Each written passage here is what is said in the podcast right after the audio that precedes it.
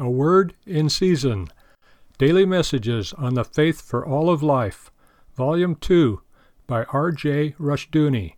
Copyright 2011. Mark R. Rushdoony, Ross House Books. This volume is dedicated to Dr. Ellsworth McIntyre, the members of Nicene Covenant Church, and Grace Community Schools in great appreciation for their generous support of the work of my father, Reverend Mark R. Rushdoony, President, Chalcedon Foundation.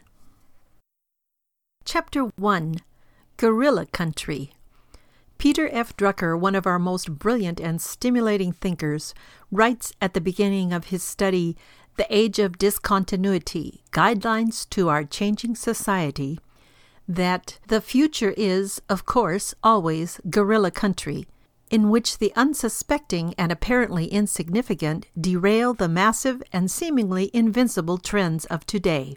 The sense in which Drucker uses this expression is intelligent and understandable. For too many people, however, everything in the future is bleak and ugly. It is all guerrilla country and all pitfalls. The future holds only more inflation, the communist menace, old age and sickness, and ever increasing troubles.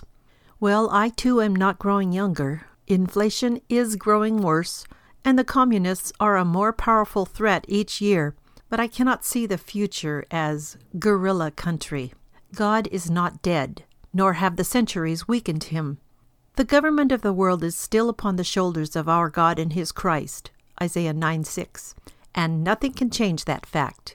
Moreover, God's word, which cannot lie, declares that all things work together for good to them that love God, to them who are the called according to his purpose. Romans 8:28. Our real problem is not the enemies lurking in our future. We are the problem and our apostasy from God. We have forsaken God, despised his laws, and pursued our own ways in contempt of him. It is God whom we should love and obey, whom we need to fear because it is he whom we have most offended. According to Deuteronomy 28, if we obey God, we are blessed and protected in all our ways. If we disobey him, then we are under his curse, and everything becomes guerrilla territory to us, alien ground where we are faced with hostile forces.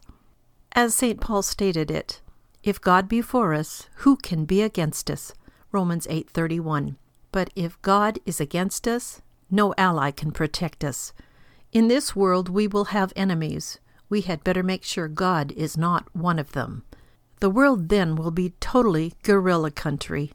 But if we walk by faith and in obedience to His law, this is then our Father's world, and we are in Christ, heirs of it.